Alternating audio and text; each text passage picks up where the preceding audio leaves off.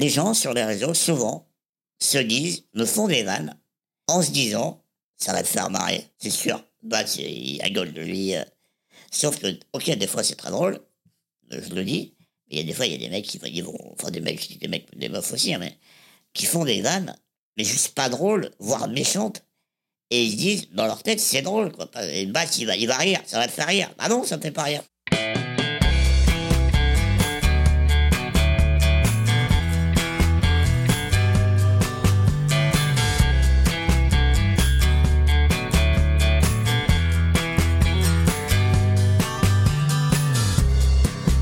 Bonjour à tous, vous écoutez Cadavre Exquis, le podcast qui décompose un parcours inspirant. Pour ce nouvel épisode, je reçois un humoriste aussi touchant qu'irrévérencieux. Après le succès de son spectacle Hors cadre, il participera le 11 juin prochain au Palais des Congrès à Never Give Up, un événement dédié au leadership qui réunira des personnalités qui ont tout transcendé la réalité pour réaliser l'impossible. Je reçois aujourd'hui Guillaume Batz. Salut Guillaume, Salut, Jordan. comment vas-tu? Ça va et toi? Bah, super. Merci de venir euh, chez moi pour enregistrer cette émission. Je suis obligé, donc. euh, Cadavre exquis, non, ça me fait plaisir. qui a pour but de décomposer des parcours inspirants. Parcours que tu as partagé dans ton spectacle hors cadre, Ouais. sur lequel on va revenir tout à l'heure. Et que tu t'apprêtes à raconter également à travers Never Give Up, un événement qui aura lieu au Palais des Congrès le samedi 11 juin prochain.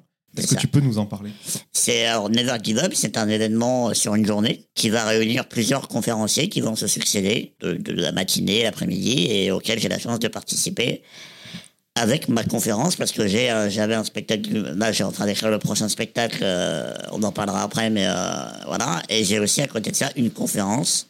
C'est un récit de ma vie aussi mais de manière plus plus structurée plus sérieuse plus intimiste aussi qu'un spectacle où des fois ça part un peu euh, en exagération ou dans tous les sens mais une conférence ouais, c'est beaucoup plus euh, voilà vrai euh, sincère euh, et puis euh, ça parle on parle plus aux gens quoi donc, bah, après, toujours avec un peu d'humour, parce que moi, je peux pas m'en empêcher, mais euh, j'ai hâte d'être à cet, événement pardon, qui, qui s'annonce assez important, qui est important d'ailleurs déjà, parce que déjà, tu fais pas une tu fais pas une boum au Palais des Congrès, quoi. Je veux dire, euh, quand tu es au Palais des Congrès, c'est que déjà, tu es déjà dans un certain niveau d'événement, quoi. Pour rebondir sur ce que tu as dit, c'est, euh, tu vas être face à une scène comme tu as l'habitude de faire, mais là, le message, le cadre, l'interprétation, ça n'a rien à voir. Ça n'a rien à voir. C'est deux exercices complètement différents, le, le- le- le spectacle d'humour et, et une conférence, parce que déjà, le public n'est pas forcément le même. Là, là c'est ouvert au public euh, de manière générale, pour le... mais en général, les conférences, euh, c'est plus à dans des comités d'entreprise, des associations, euh, alors qu'un spectacle, c'est vraiment dans un théâtre à proprement parler, où il est libre à, à tout le monde de venir.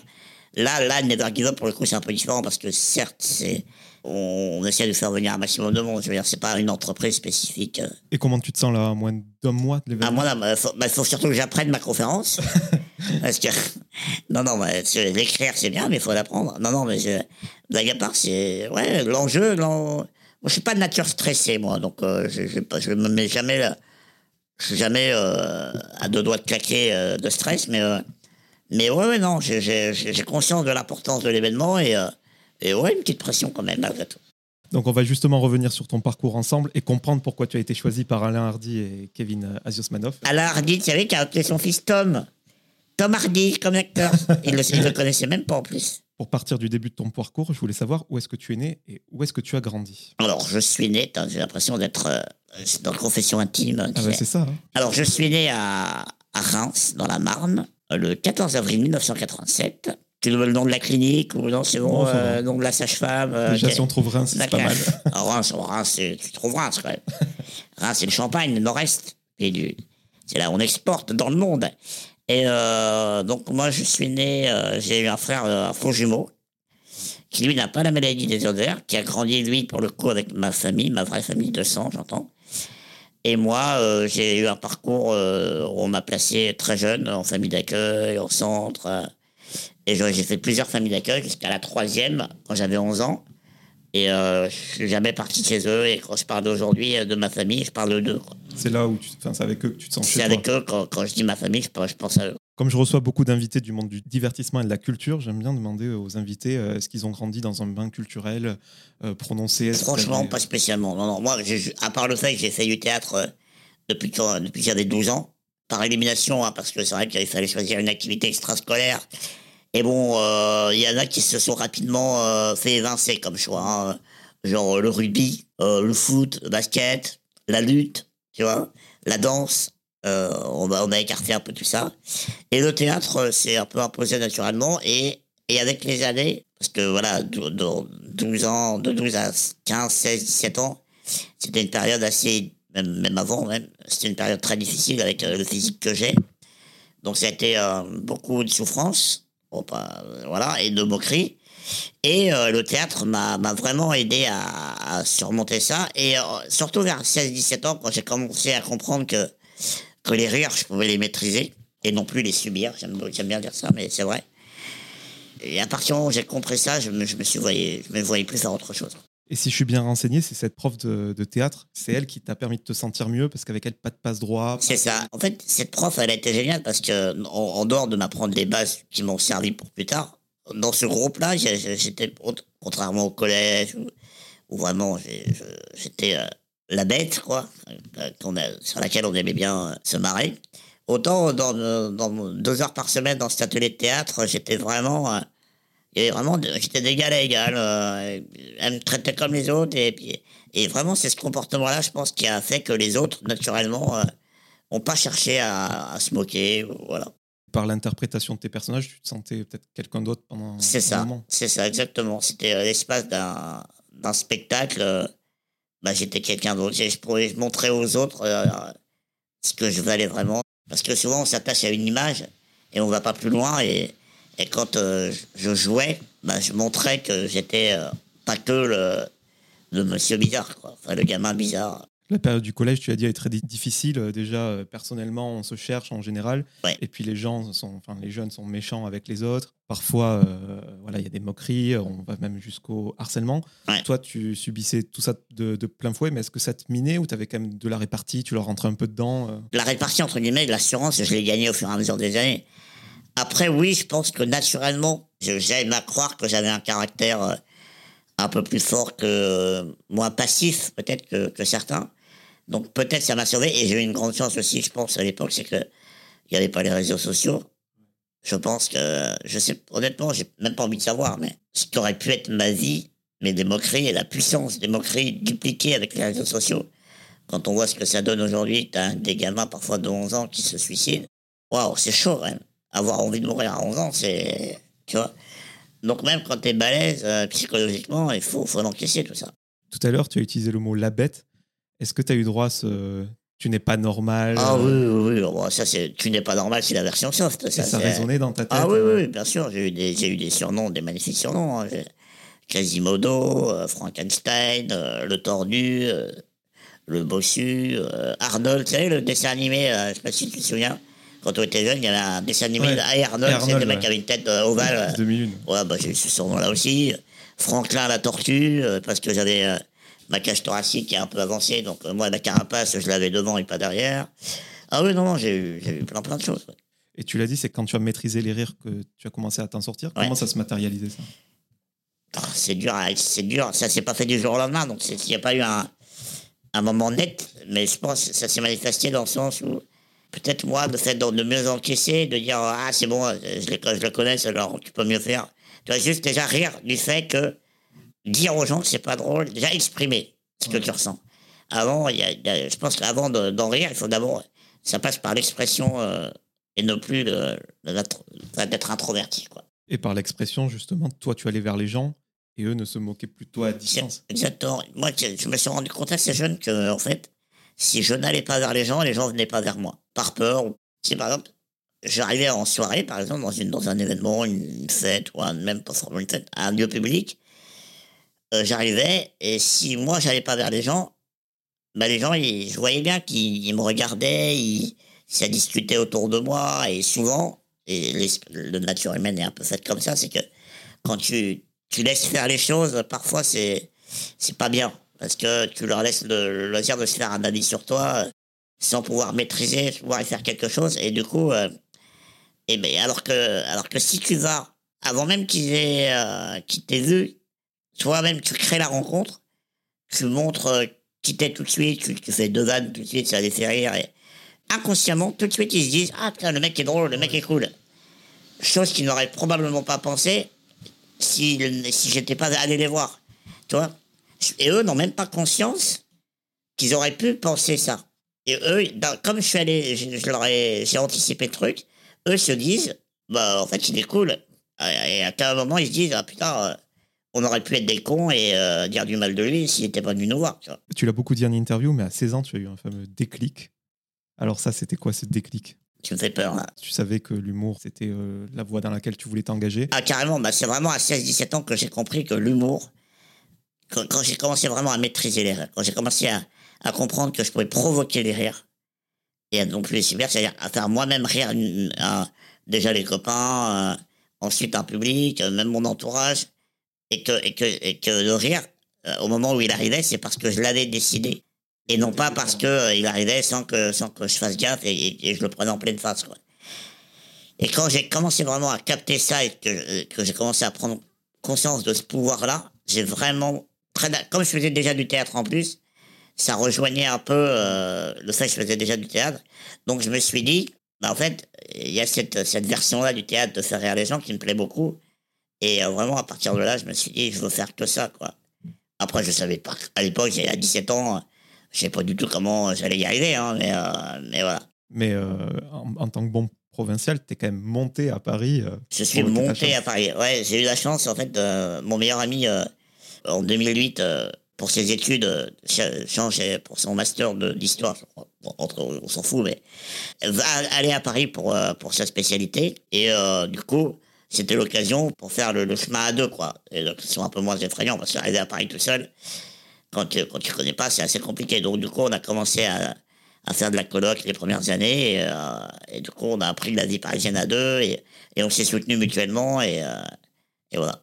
Et tes parents, ils étaient OK que tu te lances comme ça dans le Alors, mes parents, comme je t'ai dit tout à l'heure, c'était une famille d'accueil.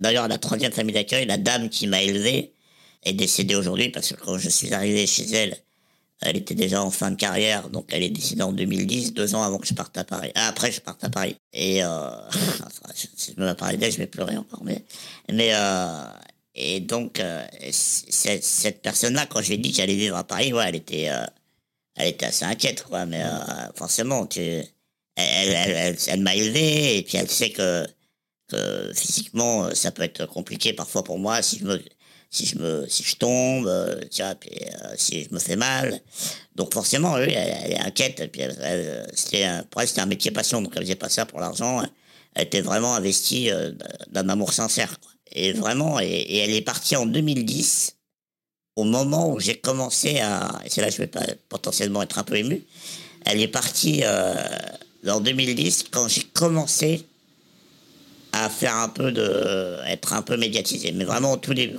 tout, tout, tout début. Enfin, je faisais genre mes premières scènes à Paris, tout ça. Et elle est décédée. Et je crois que la plus grande tristesse de ma vie, c'est ça, c'est de. Parce que c'est la personne qui croyait le plus en moi sur cette terre. Vraiment, elle, quand je vis encore avec elle, elle me dit toujours Tu vas y arriver, mon gamin, je sais que tu es fait pour ça. Moi, je crois en toi. Et qu'elle soit partie juste avant de voir la réussite, ce en quoi elle croyait le plus. Inquiète pour toi, mais en tout cas, tu n'as pas eu droit à l'adage, euh, trouver un, vrai métier d'abord. Non, non, non, non, non, on m'a pas fait chier avec ça. On a trouver un autre métier, mais lequel? Maçon? Tu aurais bien trouvé quelque chose. Tu parlais de, des scènes, euh, une euh, enfin, ton premier buzz, on croit que c'est on ne demande qu'à en rire, mais non, c'est le field. Exactement. Pour le public, ma première scène humoristique, c'est On demande qu'à en rire avec euh, Walidia, le premier, pas Jérémy, contrairement à ce qu'on peut penser. Ouais, effectivement, je fais le, film, c'est une scène ouverte à Paris tous les dimanches soirs. Et euh, il y a 10 artistes qui passent. Et sur chaque session, sur chaque dimanche, ils, mettent un artiste en avant sur leur chaîne. Euh, c'était Dailymotion à l'époque. Et pas que des humoristes, je crois. Et, non, il y a du. Y a, ça peut être de l'humour, de, la, de ce qu'on appelle du visuel, donc danse, magie ou, ou chant, musique. Non, c'est vraiment il y a en général une majorité d'humoristes, mais euh, mais il y a toujours euh, deux trois places sur les dix euh, pour d'autres styles. Et je fais cette scène ouverte, ce sketch de 5 minutes, qui est, donc parce qu'on a 5 minutes par par personne, et ça ça cartonne et et il décide que j'étais le sketch de la semaine, coup il est mis en avant sur les réseaux. Et et c'est ultra partagé. Et, là, je, je me dis souvent d'ailleurs, je me dis, heureusement que j'avais pas conscience de ça au moment de monter sur scène en, me disant, t'as les cinq prochaines minutes, elles vont changer ta vie. Parce que sinon, tu, ça aurait faussé un peu le truc et j'aurais, j'aurais paniqué certainement. Et du coup, ouais, ce sketch-là a été vu par pas mal de gens, des producteurs, des gens du métier qui m'ont contacté. Et j'ai eu cette chance de, de jamais avoir besoin de. Et c'est un luxe incroyable dans, dans ce métier d'humoriste. Surtout quand tu démarres, c'est j'ai jamais eu le luxe, le- le besoin, pardon, de devoir démarcher des producteurs. Parce que quand t'es un jeune humoriste et que tu veux te faire connaître, t'envoies tes sketchs, t'envoies tes démos, tu essaies de te faire connaître auprès des producteurs, tu, tu, toques à leur porte, ils viennent nous pas te voir, tu vois. euh, donc euh, j'ai eu cette chance-là. Et du coup, euh, pour, euh, pour faire la transition avec Wally, donc là on est fin 2011, et début 2012, Wally me dit... Wally, on se connaissait parce qu'en fait, on, partageait des plateaux, des scènes ouvertes dans des petites salles, et du coup on se connaissait, on était potes. Et, euh, et du coup, lui était euh, dans l'émission, il faisait des sketchs régulièrement, et il me dit, euh, ça te dirait de participer à mon sketch en guest, quoi. Donc moi, je prends pas dedans, je prends pas de risque à ce moment-là. Tu vois, C'est lui qui est noté, il se ramasse, je m'en fous, ça change rien pour moi. Quoi. Et euh, sauf qu'il- sauf qu'on a cartonné. Je dis toujours égoïstement, il a jamais eu une meilleure note qu'avec moi. Et euh, T'as fait que des cartons en même temps. j'ai fait que des cartons. C'est incroyable. Et euh, ouais, non, c'est Laurent, Laurent, premier passage, me dit, euh, Laurent Ruquier me dit, Putain, c'est incroyable. euh, J'espère qu'on va vous voir bientôt, tout ça, ok. Les jurys, pareil, sont euh, trop, super fans, donc je suis trop content. Moi, je reçois des compliments euh, alors que je suis venu faire une apparition, tu vois, je suis super content. Et après, dans la foulée, euh, quelques semaines après, c'est les Lascar qui me demandent, Lascar Gay, pareil, des pensionnaires de l'émission. Pour Wally, le thème, c'était euh, Père Noël devant les grands magasins. Donc j'étais lui, en Père Noël, moi j'étais en lutin, et puis euh, voilà. Euh, Pour le thème des, le thème des Lascars, c'était on a retrouvé une deuxième Joconde, ou une troisième Joconde, je sais plus, une, deuxième troisième Joconde. Et en gros, on était tous les trois euh, déguisés avec un cadre autour de nous en Joconde. Et il me faisait des vannes sur le fait que moi, c'était une Joconde, oui, mais peinte par Picasso, tu vois. voilà. Et donc, en gros, c'est pareil. Laurent me, Ruquier me dit super, c'est Guillaume, ça fait deux fois. Euh, par contre, ça fait deux fois que qu'on vous voit en guest. euh, faut prendre un peu de risque là, cette fois, faut vous lancer. Je dis oui, oui, Laurent, euh, bah, j'y pense sérieusement. Euh, dit, ok, très bien, à bientôt. Et moi, pour écrire pour l'émission, euh, je suis bon comédien, mais je veux dire, en termes d'écriture, moi, j'ai, euh, écrire tout seul, j'ai- je le reconnais. Hein, je, écrire efficace pour ce format-là, en plus, il faut que ce soit euh, très drôle tout de suite, quand t'as pas le temps d'installer un univers. Et, euh, je- et Jérémy Ferrari, qui était déjà lui pensionnaire et installé dans l'émission depuis très longtemps, c'était vraiment celui qui me faisait le plus marrer. Donc on, organise un, un déjeuner avec Jérémy pour que je lui propose d'écrire pour moi, pour l'émission, uniquement pour l'émission. Euh, Jérémy arrive, on déjeune, il me dit oui, moi ça, ça m'intéresserait d'écrire pour toi pour l'émission, mais je veux aussi écrire ton spectacle. J'avais déjà un petit spectacle qui n'allait pas hors cadre, le spectacle qu'on a écrit ensemble, mais j'en étais fier de ce spectacle, tu vois. euh, C'était un peu mon bébé. euh, Je le jouais dans des petites salles, ok. Il était beaucoup moins abouti, c'est vrai, mais j'en étais fier, tu vois. Donc le mec arrive, il dit, oh, je veux aussi ton spectacle. Je dis, oh, tu te calmes. Si moi, je je veux juste besoin de toi pour la télé. Et c'est- en fait, sa logique, c'était de dire, en fait, c'était que pourquoi il voulait écrire mon spectacle, c'est parce que, enfin, m'aider à écrire mon spectacle aussi, dire. c'est parce que Henri, il voulait que les gens qui me verront à la télé retrouvent cette même identité Il sur scène. unité, ouais. Il voulait pas qu'il soit, il y ait euh, un contraste euh, entre les deux, quoi. Ça montre son professionnalisme. Oui, c'est bien sûr, carrément. Oh, bah, Jérémy est plus professionnel que lui. euh, tu meurs. On est d'accord? On est d'accord. Et donc, du coup, euh, du coup, on se quitte un peu comme ça, sans prendre de décision. On est, euh, je crois, mercredi ou jeudi. Et le, le, le vendredi, il m'appelle, le samedi. Et il me dit, euh, bah, lundi, euh, j'enregistre mon, émission- mon sketch de la semaine. Euh, ça s'appelle L'adoption pour les nuls. Pas si tu l'as vu. Ah bah, c'est celui qui a eu 100. Voilà, c'est celui qui a eu 100, tout à fait. Et donc, le sketch, on l'enregistre le lundi, le lundi, et il, il est diffusé le vendredi. Il faut savoir que deux, trois jours avant, Jérémy, on se connaissait pas, quoi. On ne s'est jamais vu, on ne s'est jamais parlé. Je l'avais croisé dans les couloirs de, l'émission, mais on s'était jamais parlé, quoi. Et là, on se retrouve à jouer un texte que lui a écrit, mais euh, alors qu'on ne s'est jamais euh, parlé, euh, on n'a jamais joué ensemble. Et quand tu regardes ce sketch, t'as l'impression qu'on se connaît depuis super longtemps, qu'on a déjà joué ensemble depuis très longtemps, parce qu'à aucun moment on se coupe la parole, on n'a même pas besoin de se regarder pour comprendre les intentions de jeu de l'autre. Et on sort de là, euh, il y a le 100 sur 100, les publics, tout ça qui cartonne. Et là, là, là, je me dis, bon, est-ce que écrire un spectacle avec lui, finalement, Ce serait pas con. ça serait pas con. Euh, et du coup, euh, finalement, je dis OK pour le spectacle. Et on se met à écrire mon spectacle pendant 6-8 mois.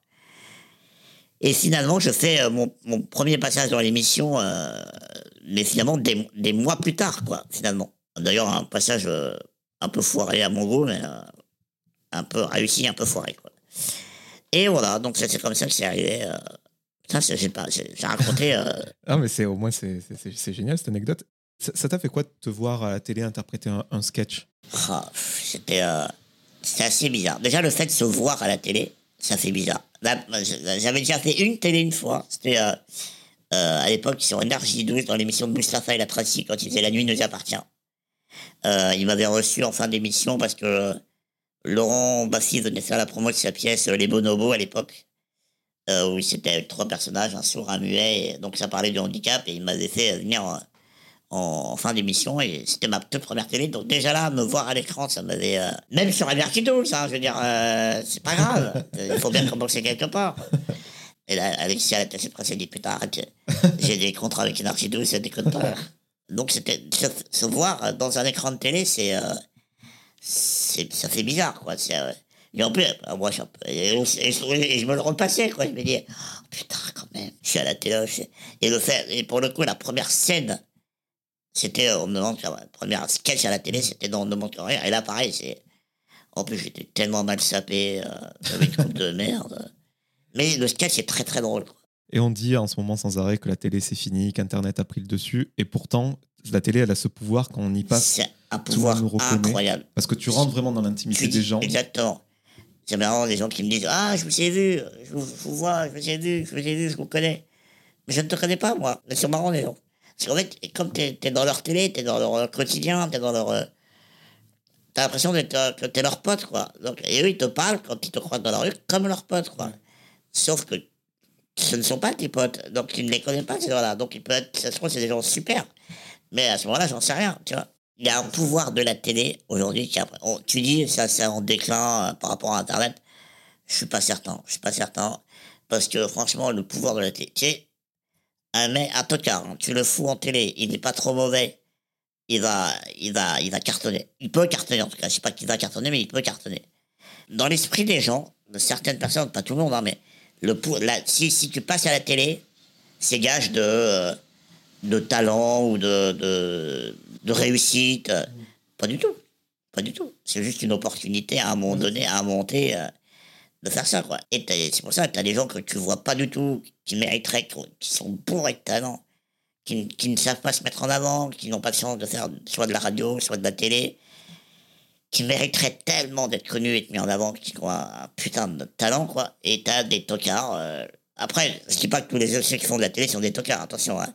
Mais, mais euh, et t'as des mecs, euh, sans faire de la télé ou de radio, mais qui vont se mettre en avant, qui vont être partout dans les soirées où il faut être, dans les après, les après, après, les- après les spectacles, euh, qui vont aller voir les gens, se faire copain avec ceux, avec lui, avec. ta- Ils vont, en fait, ils vont, ils vont établir un relationnel qui font que ils vont, ils vont se faire un réseau, alors que leur talent à eux est moyen entre guillemets. Mais ils vont mieux s'en sortir qu'un mec qui sait pas se mettre en avant, qui n'a pas de réseau, qui a pas, tu vois. C'est, un peu la, la revers, le revers de la médaille de ce métier. quoi. Et tu l'as dit, il y a des gens bon, forcément qui te reconnaissent dans la rue, il y a des gens très bienveillants qui viennent te voir euh, tranquille. Mais avec Jérémy, sur scène, vous n'y allez pas de main morte euh, ensemble. Est-ce qu'il y en a qui viennent et ils t'ont fait des vannes comme s'ils te connaissaient toujours C'est aussi la- le revers de la médaille de ce truc-là, c'est que j'utilise beaucoup l'expression revers de la médaille. Comme les gens voient, que Jérémy par exemple, on s'envoie des scuds, des vannes atroces parfois, et que moi j'en fais moi-même dans mon spectacle seul euh, sur scène sur moi, les gens sur les réseaux souvent se disent, me font des vannes en se disant, ça va te faire marrer, c'est sûr. Bah, il rigole de lui. euh. Sauf que, ok, des fois c'est très drôle, euh, je le dis, mais il y a des fois, il y a des mecs qui vont- enfin des mecs, des mecs, des meufs aussi, hein, mais qui font des vannes, mais juste pas drôles, voire méchantes. Et ils se disent, dans leur tête, c'est drôle, quoi. Le basse, il va, il va rire, ça va te faire rire. Ah non, ça me fait pas rire. Mais bon, je peux pas leur dire, quoi. Je, je- soit je réponds pas, je réponds pas en- normalement. Ton spectacle hors cadre, il est sur une personne en situation de handicap qui raconte sa vie, Ouais, mais il n'est pas sur le handicap. Je sais que tu tiens à ce. Je tiens à ce- cette distanciation, à cette distinction, pardon. Euh, oui, parce qu'on me demande souvent, ah, toi, Guillaume, euh, Guillaume, est-ce que tu te sens porte-parole du handicap? Est-ce que tu te sens voué d'un- d'une mission? Dis, moi, non. Je me, égoïstement, moi, je fais ça pour moi à la base. Et si les gens se sentent bien grâce à mon spectacle, moi, il est là, mon militantisme, en fait. La plus grande force que j'ai, entre guillemets, de frappe, si je peux dire ça comme ça, c'est les gens qui viendront voir mon spectacle. Venez voir, euh, euh, acheter mon DVD du précédent spectacle, euh, enfin, un petit peu, pour un petit peu de pub, c'est en Dark Smile Shop. Achetez le DVD de l'ancien spectacle et venez voir le prochain et vous allez voir que vous pouvez être drôle, mais que attention les gars, quoi. Et en plus, ce spectacle est tellement bien fait que la cause se défend naturellement, en fait. Et c'est ce que je veux dire. Voilà, la cause se défend naturellement et j'ai pas besoin de, de, de monter sur scène, sur une tribune et de dire Allez les gars, levez-vous Déjà, il y en a beaucoup qui pourront pas se lever, les pauvres. Mais voilà, je ne me sens pas l'âme d'un militant. Mon, militant. mon militantisme, si je dois employer ce mot-là, passe à travers mon spectacle. En tout cas, pour t'avoir vu, alors je sais plus si c'est à l'Apollo Théâtre à Paris ou à la Comédie euh, de Toulouse, on oublie euh, clairement euh, la personne en situation de handicap Ça, c'est un des, un, des, un des meilleurs compliments qu'on me fasse, c'est quand on me dit après le spectacle, franchement, au bout de cinq minutes, j'avais oublié la personne handicapée, je, tu nous as emmenés dans l'histoire. Bah, il est euh, écrit pour ça, enfin, dès la première C'est ça, bien euh, sûr. Tu balayes le La truc. première vanne, c'est vrai que c'était. Ouais. euh, c'était euh, quand je pense qu'il y a des gens qu'on a handicapés dans leur famille et qui vont jamais les voir, c'est leur payer pour en voir un qu'on connaît pas. Là, c'était pas gagné pour moi. Donc ce spectacle, c'est que ça, c'est de l'humour noir, corrosif, tu ironises de tout, et toi, t'as pas de référence, c'est vraiment ton parcours, tes références? oui, parce qu'on me demande souvent aussi, euh, souvent quand t'es humoriste, tu as souvent des modèles, des gens qui sont Ouais. inspirés pour faire ça. Et moi, je dis, euh, j'aime des artistes, mais sans être fan. Mais j'ai pas d'exemple, j'ai pas de modèle. Moi, c'est vraiment mon parcours, comme je, je l'expliquais au tout début, qui m'a amené au théâtre, à l'humour, et, euh, et voilà. Bah, du coup, euh, t'as pas volé de vanne et on peut pas t'envoler. C'est dur de me piquer des vannes, quoi. Parce que comme elles sont assez axées sur moi ou euh, sur ma vie, sur mon parcours, c'est chaud de me... Gad, il va avoir du taf pour me piquer des vannes, quoi. Voilà, et pareil, Alexia, elle se dit, oh putain, de métier, de métier. Je vais me mettre à dos des gens, putain. Ferme ta gueule, Guillaume. Et tu l'as dit, euh, les gens voilà, se sentent bien pendant ton spectacle. Moi, j'ai vu des gens euh, émus, la larme euh, à l'œil même. Franchement, j'ai eu des, j'ai eu des, j'ai eu des retours de spectacle. Je le raconte parfois, mais j'ai un, souvenir d'Avignon. À la fin du spectacle, je, dis au revoir aux gens et il y a un monsieur qui vient me voir. Il m'a me- 50, 60, oh, peut-être plus de 60 ans, entre 60 et 70 ans. Et il me fait, euh, écoute, euh, il me prend à part, il me dit, je, voulais vous parler. Il me dit, pour moi, vous, êtes un miracle. Commence, je dis, bon, déjà là, déjà là, il me cueille, parce que je le sens fébrile au moment où il me dit ça. Et il me dit, euh, en fait, j'ai perdu. On est en juillet, il me dit, j'ai perdu ma femme en février. Il me dit, je ne suis pas sorti de chez moi depuis, euh, depuis février. Et euh, il me dit, euh, c'est mes enfants qui m'ont obligé à sortir. Voilà, parce qu'il fallait. Euh, Je ne sortais plus, quoi. Et il me dit, euh, vous m'avez redonné goût à la vie. Et il y a une phrase que j'ai reçue une fois par écrit, hein, que je cite à chaque fois, mais au mot près, parce que je ne l'oublierai jamais, cette phrase. Cette phrase, c'est Vous avez su redessiner sur mon visage un sourire que je croyais à jamais disparu. Vous m'avez redonné goût à la vie? Pff, Moi, je suis en slip à 9h avec mon boîte de céréales. Qu'est-ce que tu veux? Qu'est-ce que tu. Euh, euh, euh, avec mes chocs à pic, là. t'as- Un jour, à, à Paris, je sors, et donc je, je dis au revoir aux gens. Puis mon attaché de presse de l'époque, pas elle, hein, parce qu'en vrai, en vrai euh, je travaille pas avec elle en vrai. euh, euh, je, je prends- des meilleurs attachés de presse, mais euh, plus cher, mais bon. Je t'aime, Alexia, même si t'as une robe. euh, une robe, quoi. Euh, et euh, non, non, et, et une, mon attaché de presse de l'époque, qui était dans la salle ce soir-là, vient me voir, il me dit Guillaume, il y a encore quelqu'un dans la salle. Et je retourne dans la salle et je vois une jeune fille qui était en larmes. Elle dit Moi, en ce moment, ma vie, il n'y a rien qui va dans ma vie, tout va mal. Je pense même au pire. Et, et là, j'arrive pas à me lever parce que je suis. euh, je, je- je un trop plein d'émotions. Mais positives pour le coup.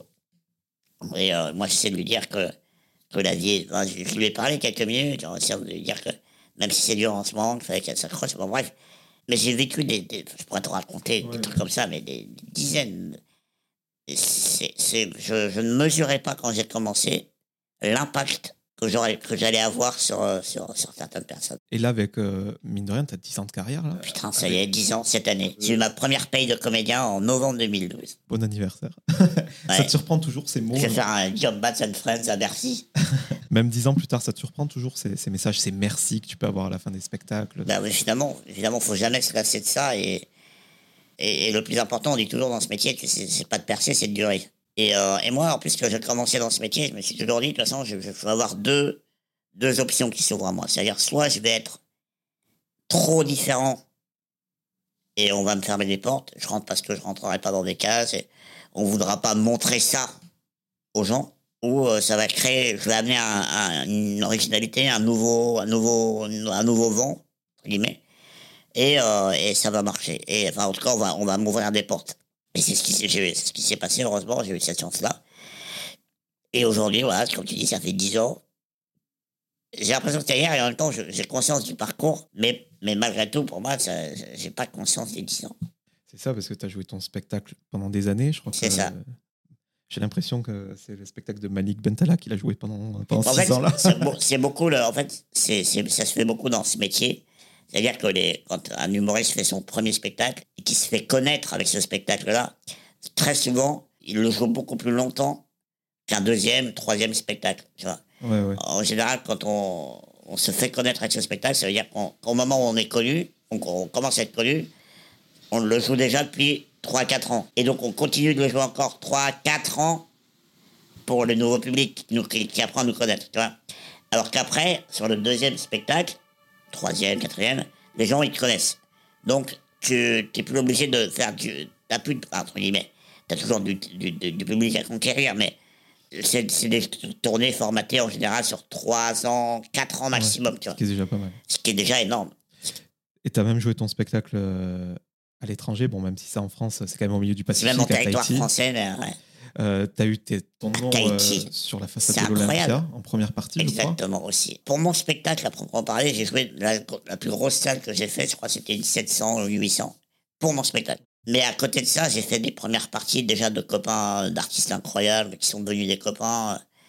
Et avec Antoine bah, Jérémy, euh, Michael Gregorio, euh, Bigard à l'époque, euh, Anthony Cavana. D'ailleurs, Anthony Cavana, c'était très drôle parce que c'était la première première partie que j'ai fait, Anthony. Et de, vraiment, de, en tout cas, de, de, de, mecs euh, connus, quoi. Et c'était à l'Arsenal à Metz. Je sais pas si tu connais cette salle. C'est une salle un peu de. C'est une très belle salle, mais pas une salle d'humour à la base, mais qui est une salle de récital. une très belle salle. Une salle de 800-900 personnes. Et, euh, et moi, je suis pas connu à ce moment-là. C'était il y a. C'était vraiment. Il y a, c'était, pour le coup, c'était au moment où les producteurs commencé à s'intéresser à moi, euh, fin 2011, quoi. Donc on est, on est dans cette période-là. Et euh, un producteur de l'époque qui s'intéressait à moi me, contacte, il me dit je te prends ça. Il, me draguait un peu, tu vois, donc il, il, il me, reçoit là-bas dans, dans le nord-est, il me met bien dans un hôtel super.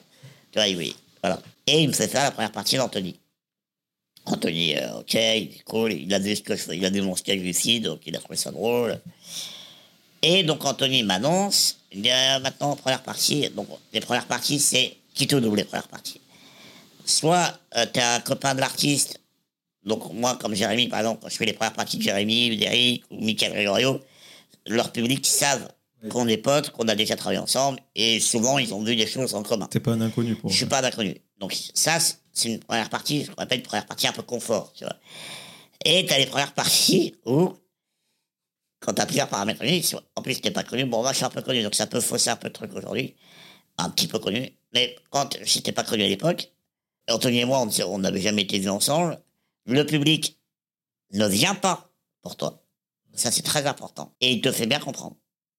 C'est-à-dire quand Anthony m'annonce, il vient Guillaume, je rentre, je fais mes deux, trois premières phrases, ça rit en plus.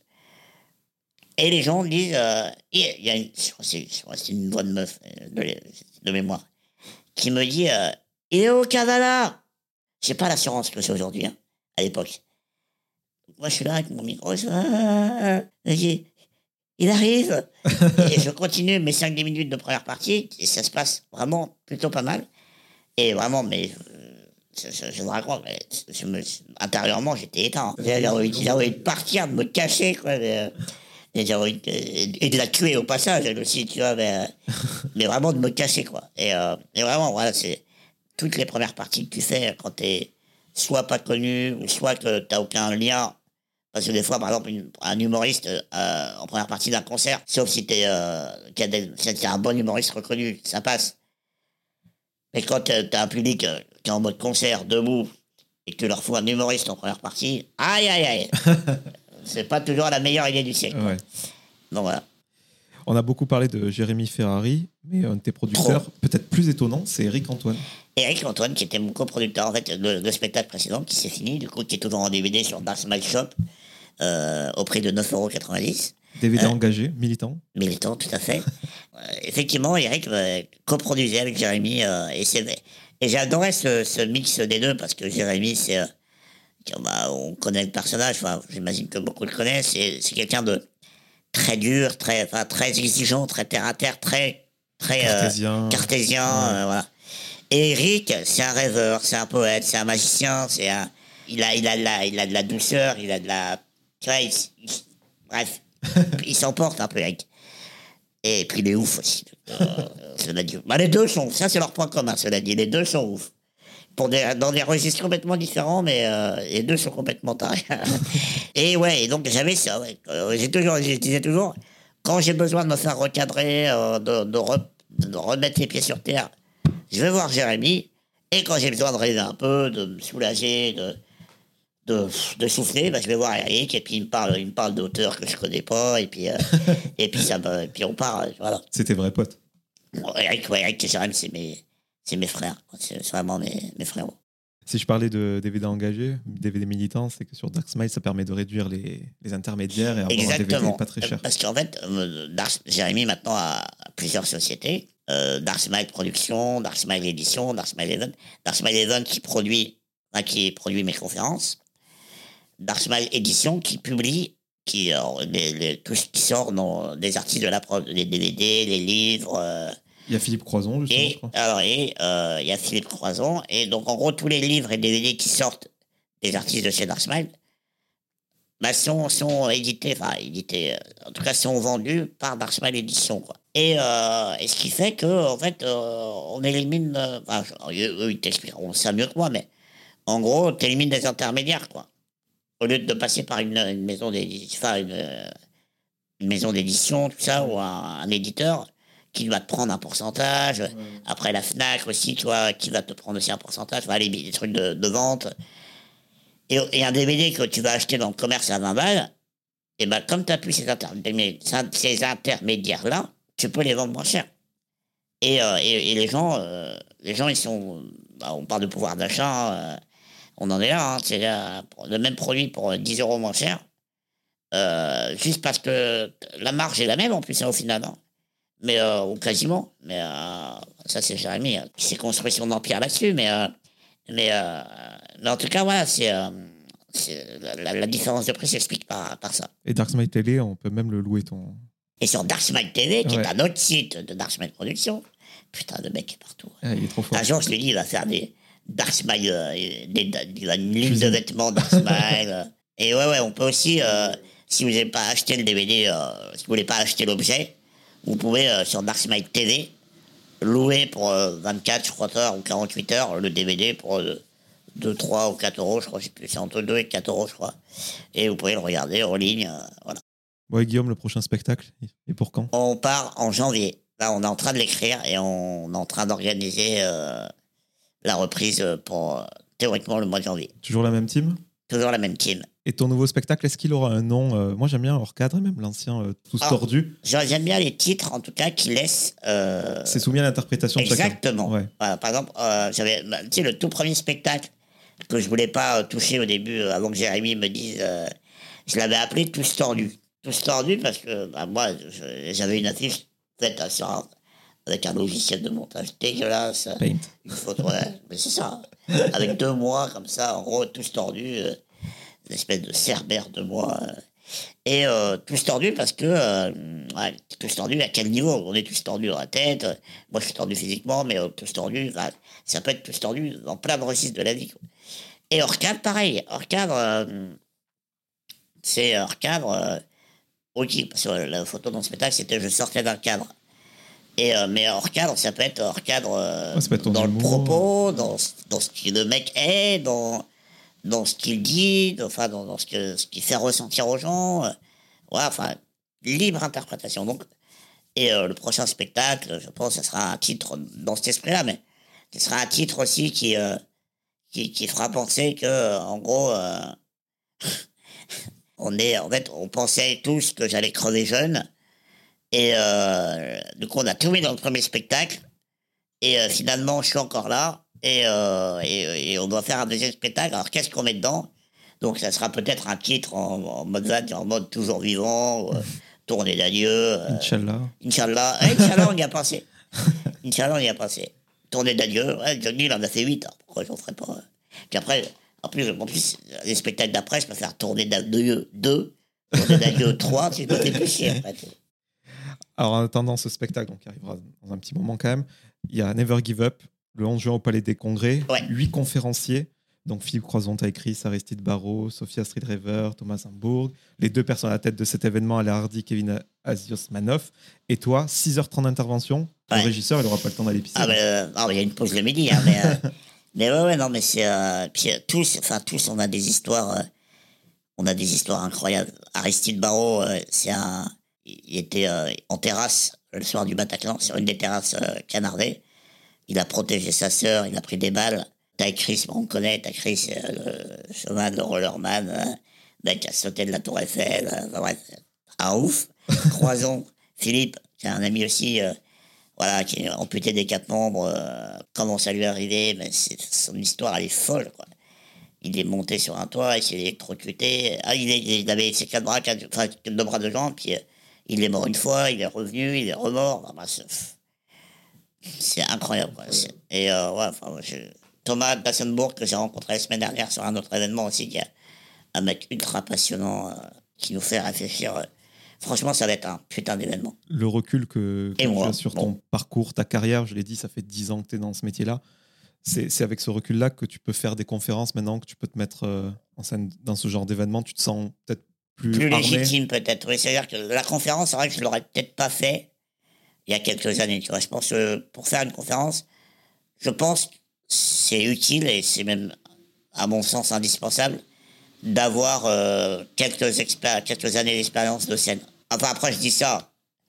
Oui, ou alors ou devant un public. Par exemple, euh, il y a des gens qui sont que conférenciers, qui n'ont jamais fait d'humour de leur vie, mais mais qui ont quand même euh, des années d'expérience d'élocution, d'oration. euh, donc voilà. Et ton texte, tu as envie de transmettre quoi? Bon, il faudra y être pour euh, savoir le, le contenu exact, mais qu'est-ce que tu as envie vraiment de véhiculer aux gens? En gros, je raconte mon parcours euh, de ma naissance, en passant par mes années de théâtre, mes séjours à l'hôpital, euh, mes parcours en famille d'accueil, euh, et, et comment je suis arrivé à Paris, tout ça, voilà. Il y aura quand même deux, trois conneries, sinon c'est pas toi. Évidemment, évidemment. Sinon, c'est effectivement, c'est pas moi. Bon, Guillaume, quelques petites questions en rafale pour terminer cet Vas-y, entretien prêt. et encore Il y a un mieux. Non, il n'y a pas de bonne mauvaise réponse. Vas-y, Est-ce que tu as une routine matinale incontournable? Je me lève et je vais pisser. Est-ce que tu aurais une série ou un film à me recommander? Independence Day. Ah, J'adore ce film. Ah, c'est un classique, mais c'est mon film préféré. Apparemment, il y a une suite, je crois. Ouais, il y a une suite qui était un peu moins, était pas mal, mais qui était forcément moins bien que la première. La première avec Will Smith et Jeff Goldblum. C'est magnifique. Nous ne rentrerons pas dans la nuit sans combattre. Je crois que beaucoup de gens ont vu cette vidéo où tu danses à Tahiti. euh, Ouais, j'ai eu la chance de jouer. Franchement, si on m'avait dit il y a 15 ans, même 10 ans, mec, un jour tu joueras ton spectacle hein, au milieu du Pacifique, de l'autre côté de la Terre, et tu vas faire trois fois complet, euh, et tu, on va te reconnaître dans la rue là-bas, je me dis, bah, arrête de conneries, euh, c'est incroyable. Et du coup, j'ai demandé, t'écoutes quoi comme musique? Je sais pas, je sais pas, je suis pas, je suis pas un gros fan de musique. Enfin, j'écoute de la musique, mais euh, je sais pas, je sais qu'il y a des gens, par exemple, ils ont de la musique H24 dans les oreilles. Moi, non, moi, je, j'aime écouter de la musique, mais donc ce que j'écoute, ça peut être varié, mais j'aime bien la variété française euh, récente, ou un peu moins, ou, ou, euh, ouais, ouais, le gros métal, non, c'est pas vrai. C'est pas vrai. Mais ouais, non, moi, donc, une- moi, c'est une histoire de mélodie. Dès que ça me plaît, ça peut être n'importe quel style. Si la mélodie me chope, euh, c'est bon. Est-ce que tu aurais quelqu'un à me conseiller, que ce soit ton ami ou non, et ce peu importe son degré de notoriété, pour que j'invite dans mon émission et qu'on fasse le même exercice qu'on a fait ensemble? Euh, bah, tu peux essayer d'inviter Jérémy Jérémy Ferrari, mais il te répondra jamais. euh, Qu'est-ce qui sait que je pourrais être. euh, Il y a tellement qui sont très très bons. euh, euh, Laurent Barra? À qui aimerais-tu dire pardon? Oh, ça, putain, tu me... je ne l'ai pas vu venir, celle-là. euh, bah, Alexia, pour avoir euh, critiqué sa robe. Et pour terminer, Guillaume, compte tenu de, de ce parcours que l'on a déroulé ensemble, est-ce que professionnellement, en ce moment, tu es, tu es heureux Tu as l'impression, voilà, Franchement, sentiment de. ouais. Ouais, ouais, je suis heureux. Ah, il me manque la dame de cœur, qui pique mon cœur. Mais, euh, putain, prends un peu l'accent comme ça. La dame de cœur, qui pique mon cœur, t'as vu? En tout cas, ce serait pas toi, Alexia. En tout cas, pas que tant que tu porteras cette, euh, cette robe. Ah, c'est plus fort que moi, j'y reviens, j'y reviens. Donc voilà, Merci Guillaume, c'est trop cool. bah, merci à toi.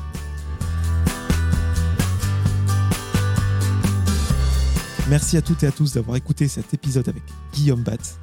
Si vous voulez soutenir le projet, vous pouvez mettre 5 étoiles sur Apple Podcast et Spotify et vous abonner à Cadavre Exquis sur toutes les plateformes de streaming. Je vous donne rendez-vous très bientôt en compagnie d'un nouvel invité.